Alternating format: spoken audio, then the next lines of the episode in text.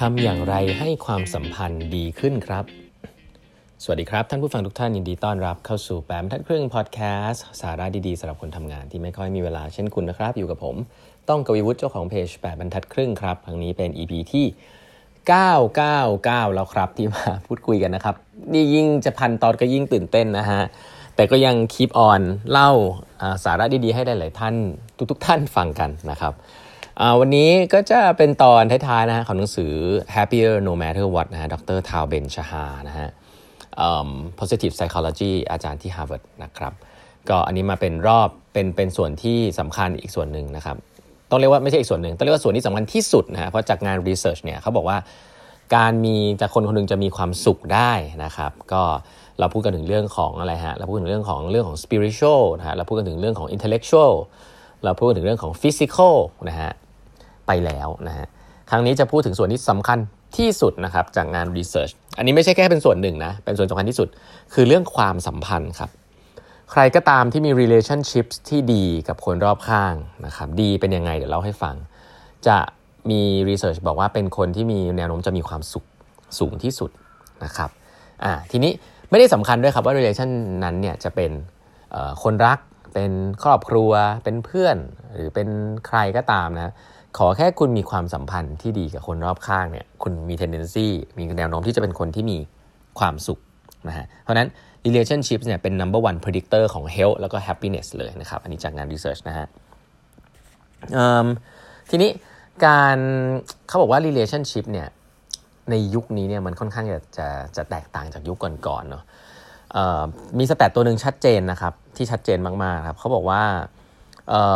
เรทของทั่วโลกนะครับเรทนะครับอัตราการเพิ่มขึ้นของ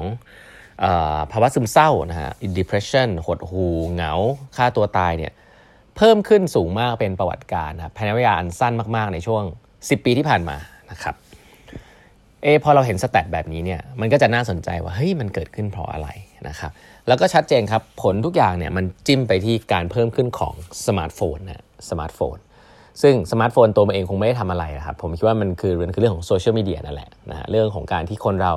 interact กันผ่านโทรศัพท์มือถือมากขึ้นกว่าการที่มี deep relationship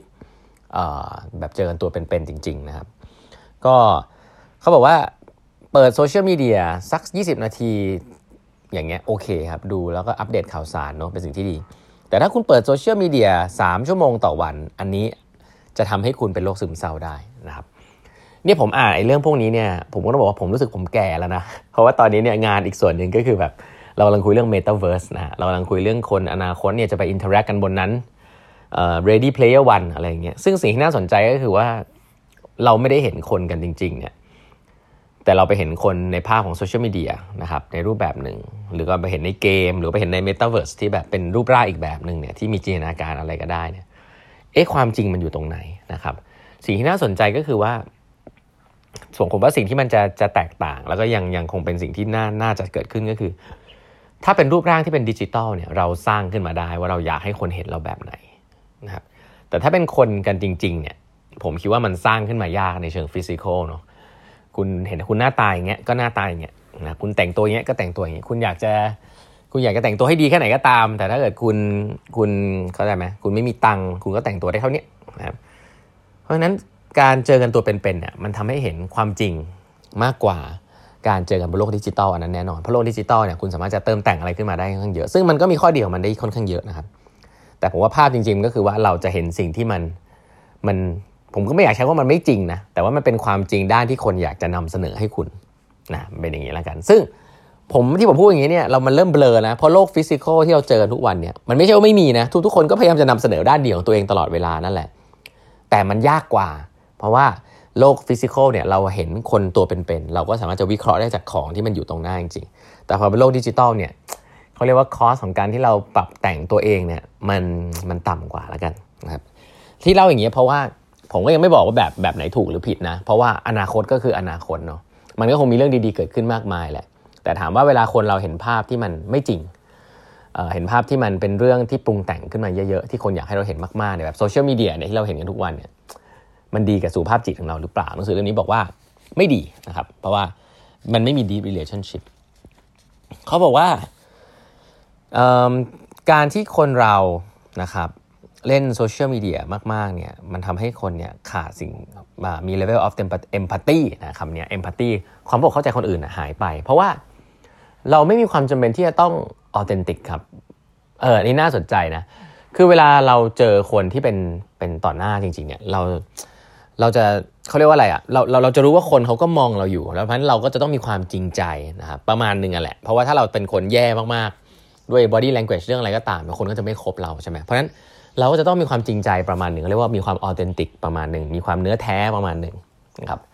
แต่พอเป็นโลกดิจิตอลเนี่ยเราเลาะซ่อนอยู่หลังคีย์บอร์ด ซ่อนอยู่หลังหน้าจอเนี่ยเราไม่ได้มีความจำเป็นต้องแสดงความจริงใจกับใครเลยนะครับ แล้วก็คนก็คงจะจัดเรายากเพราะเขาไม่เห็นเรา เวลาเราเป็นคนแบบนั้นเนี่ยมันก็ส่งเสริมให้เราเป็นคนที่ไม่มีความสนใจผู้อื่นด้วยนะครับก็คือทำให้ระดับของ empathy เนี่ยมันหายไป เมื่อระดับของ empathy หรือการ interact กับคนที่ควรจะมีความเข้าใจกันหายไปว่าความรู้สึกของอีกคนหนึ่งเวลา interact กับฉันจะเป็นยังไงเนี่ยสิ่งที่เกิดขึ้นมากขึ้นก็คือเรื่องของ cyberbully นะครับ cyberbully ก็คือเรื่องของการที่แบบล้อเลียนกันนะครับออกความเห็นกันคอมเมนต์กัน โดยที่ไม่ต้องรับผิดชอบใด ๆ เรื่องพวกนี้เนี่ยมีเกิดขึ้นมากมายครับวันก่อนก็มีข่าวเด็กโรงเรียนนานาชาติเนี่ยโดนบูลลี่จนเขาจะเสียชีวิตไปเนี่ยน่ากลัวมากนะครับอันนี้นี่พูดในฐานะคนมีลูกก็ต้องบอกว่าเรื่องของ relationship เนี่ยเราเราพูดกันถึงเรื่องเราคงไม่ได้พูดถึงเรื่องก่อนต้องเป็นคนดียิ้มรักกันอะไรอย่างเงี้ยนะฮะแต่เราพูดถึงเรื่องของอนาคตเนี่ยว่าถ้าเกิดเราไม่เราเราปฏิสัมพันธ์กันแบบที่เป็นดิจิตอลมากๆเนี่ยก็มีผลครับที่ทำให้คนเป็น depression แล้วก็ไม่มีความสุขนะครับอันนี้ อันนี้เล่าให้ฟังแบบนี้เลยแล้วกัน